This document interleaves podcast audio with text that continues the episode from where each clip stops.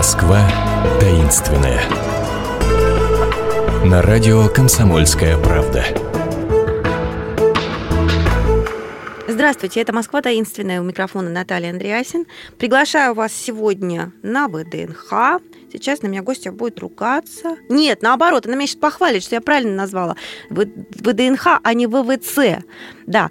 Ну, в общем, уже не буду интриговать. Представляю мою гостью, экскурсовод Виктория Шиногина. Здравствуйте. Добрый вечер. И раз уж я так э, об этом сразу заговорила, почему все-таки не ВВЦ, а ВДНХ? В 90-е годы ВДНХ нашу переименовали в ВВЦ, а, и это было просто какой-то трагедией, но она имеет совершенно конкретное объяснение. Вот давайте с этого начнем, потом отправимся гулять по легендам и мифам ну, ВДНХ. Э, наша выставка, выставка ВДНХ за свою историю 75-летнюю несколько раз меняла свое название.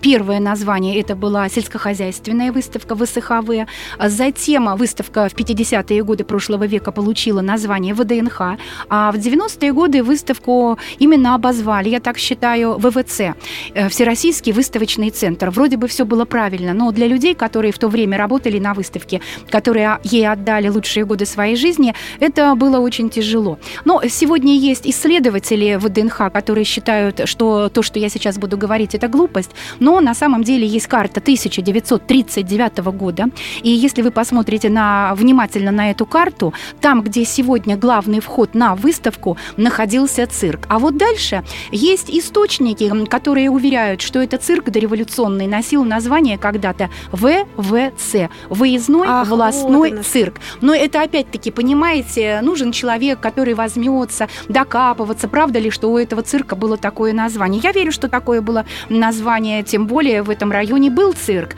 и этому есть подтверждение ну, в общем, документов самое главное теперь, что действительно историческое да, название да, ВДНХ да, да, да, вернули. да, конечно, да. это просто замечательно. И, и, и, и, и вместе с названием нам возвращают, кстати, сейчас вместе с ремонтом возвращают и облик павильонов, как они выглядели изначально в советские конечно, времена, что я считаю конечно. прекрасно совершенно. Нет, но самое... Но самое... можем ли мы увидеть что-то, э, так сказать, прикрытое или совершенно скрытое от наших глаз? Я имею в виду, я вообще намекаю сейчас на бункер. Есть этот бункер, про который говорят? Нет, а, вы знаете, что бункера я вам со всей ответственностью заявляю, его нет. Э, пять лет назад меня пригласили возглавить экскурсионную службу на ВДНХ, которой не было 23 года. Угу. И вот только четыре с половиной года назад, впервые после 23-летнего перерыва, возобновилась экскурсионная служба на ВДНХ. И вот именно тогда в газетах э, стали приходить э, журналисты, и все начали искать какой-то бункер. На самом деле был кабинет Леонида Ильича Брежнева, когда он приезжал на выставку, он э, был в этом кабинете. Когда приезжали... А что, кабинет э, под землей был? Нет, нет, э, кабинет находился в центральном здании, на... это уровень как бы второго этажа. Угу. Туда приезжали и главы правительственных делегаций бывших соцстран.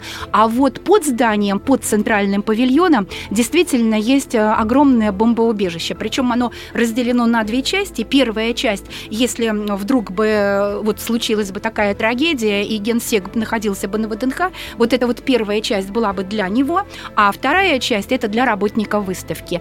И если вы вот когда-нибудь, э, когда будете гулять по выставке, подойдете к памятнику Владимира Ильича Ленина, то с правой стороны есть клумба. И вот вы подойдите к этой клумбе, там э, в центре есть э, небольшая такая каменная табличка, ну там ничего не написано, и обычно вот в советское время туда ставили э, практически каждый день красивую корзину с цветами, а это второй дополнительный выход подземный из э, этого бомбоубежища. Если бы ну, произошло что-то, здание бы развалилось, то вот в нескольких метрах можно выйти из этого бомбоубежища. Есть самый настоящий подземный... Ну ничего себе, теперь все пойдут в первую очередь туда, конечно. Да, да, да. Разглядывать. Вы знаете, есть... А нет ли кнопочки нажать, чтобы нет, нет, это, тайную вы знаете, он может открыться только, когда ты находишься внизу. Причем, знаете, есть такой, я его всегда в шутку, в шутку называю подземный город под ВДНХ. Это сердце наших знаменитых фонтанов. Это фонтан дружбы народов и фонтан каменный цветок. Потому что, ну вот я, например, очень далека от всевозможных труб, от всего на свете, но когда я несколько лет назад попала под фонтан, я была просто поражена. У нас даже была идея в специальных таких костюмчиках туда заводить Водить людей. Да, да, но это угу. действительно было, было бы очень интересно. Интересно потому что Нельзя, именно... не разрешили? А, я не знаю. Нет, э, вопрос дебатировался тогда, но он остался открытым на тот момент. То есть там энное количество переплетений. Ой, вот этих сотни, вот сотни, труб, сотни, да? сотни. И причем это очень интересно, Мгм, да. Это самое Ну, настоящее давайте сердце. еще про, про, про фонтан Дружбы народов. Э, Может быть, кто-то не знает, почему а, девушек там а, больше, чем союзных республик. Считается же, что каждая девушка олицетворяет союзную республику. Значит, их должно быть 15, девушек 16. Да, вы знаете, э, архитектор Топуридзе работал над этим фонтаном, и тогда было 16 республик на тот момент, Карело-Финская.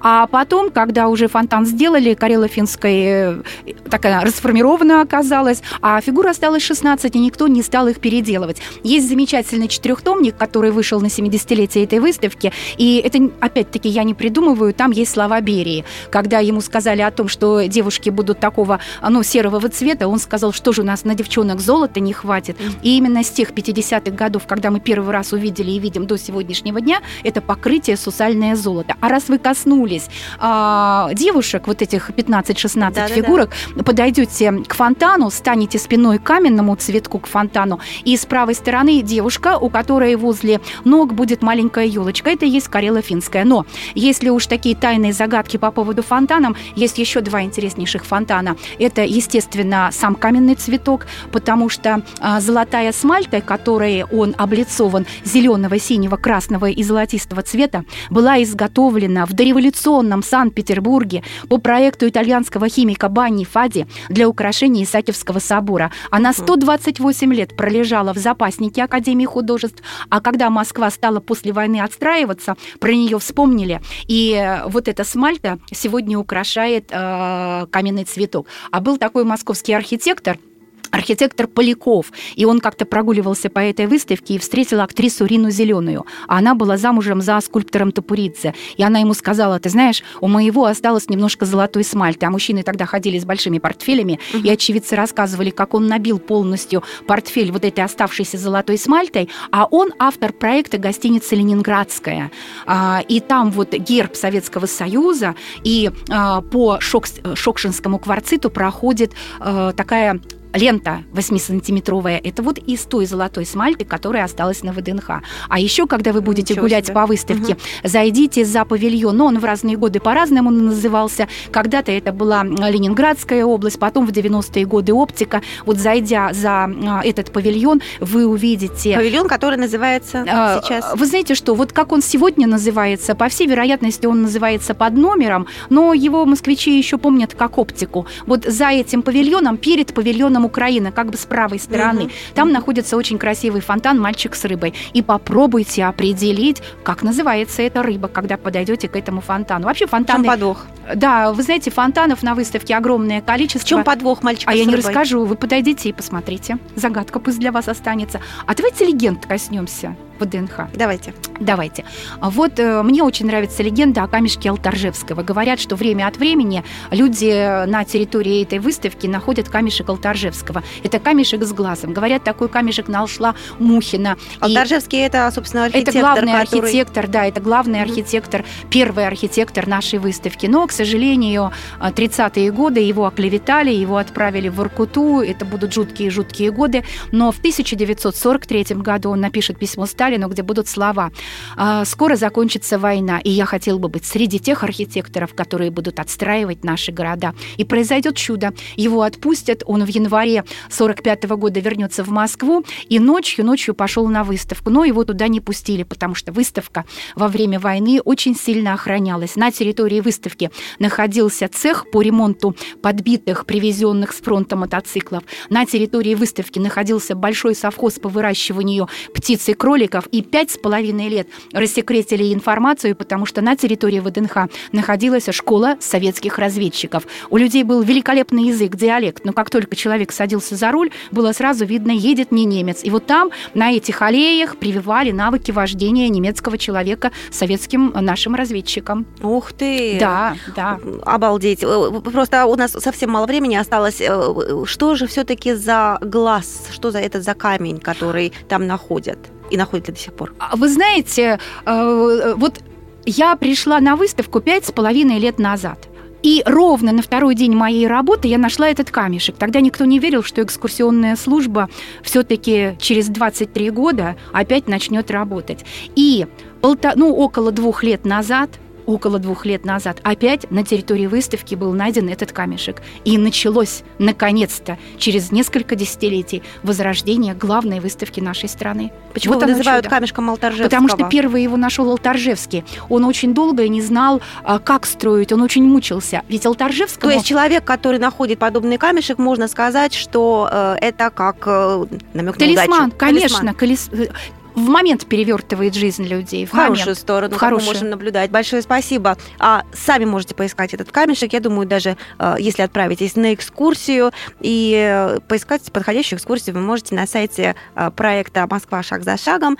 А, ну, а мы вас оставляем с этим самым выбором. Пожалуйста, счастливо, гуляйте, наслаждайтесь, изучайте Москву. Встретимся через неделю. Пока. До свидания. Москва таинственная. На радио «Комсомольская правда».